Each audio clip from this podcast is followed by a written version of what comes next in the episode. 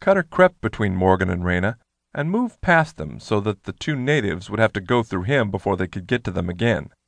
He gave the two men warning glances, hoping the translation was clear. Hands off. Moray returned to the pack and unzipped it. He reached inside. One of the two natives cupped his fingers under his lips and whistled. A split second later, Cutter realized things had just gone from bad to worse. He sprang into action, drawing his 9mm and pointing it at the two men. Rogers and Gage did the same, squaring off against the two natives. A bird squawked in the background. Then it felt as if the entire forest had gone silent.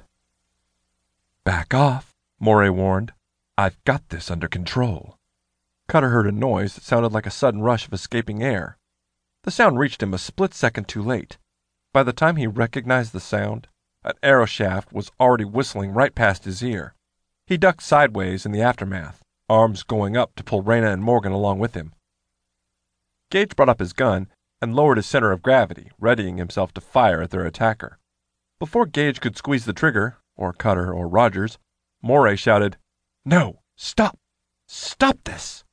But Cutter was no longer in a trusting mood. Knowing Gage could take care of himself, Cutter grabbed Reyna with his left hand and bumped Morgan with his shoulder, driving them both into the closest cover he could find, which turned out to be a hut about twenty feet away. Once they were inside the empty hut, he spun around and rushed back out, covering his left and right flank with brief glances, moving with deadly purpose. He could see no visible threats, but he could sense them all around him. The two native men had vanished into thin air. The other villagers were missing as well. The entire place might as well have been a ghost town, and right now, Cutter didn't want to find himself one of the ghosts inhabiting it. His senses were on full alert. All issues with his previous hangover were gone. The only troubles he could see requiring his immediate attention was coming from the large man, Rogers. The guy was on the ground, and there was an arrow sticking from the side of his neck.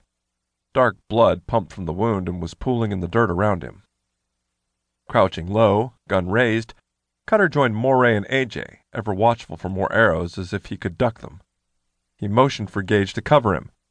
Gage did so with his hand cannon, Betty, drawn, leveled, and seeking targets worthy of the large 50 caliber bullets. No more arrows came at them. Again, Cutter glanced down at Rogers and then got down on one knee beside him. The man's eyes were bulging, and one of his hands had gone to his throat. He was still alive. Barely.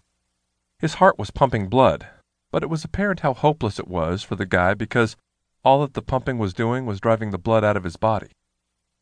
Hang on, Cutter said. He reached down and tried to pinch off the blood flow, but he quickly realized that there was no way of stopping it. Still, he kept trying, and failing. It didn't take much more than a few seconds before all tension left the large man's body, and he went limp. With a glance up at Moray and AJ, Cutter shook his head from side to side. This wasn't supposed to happen, Moray said hollowly. Not supposed to happen. I don't know what to say.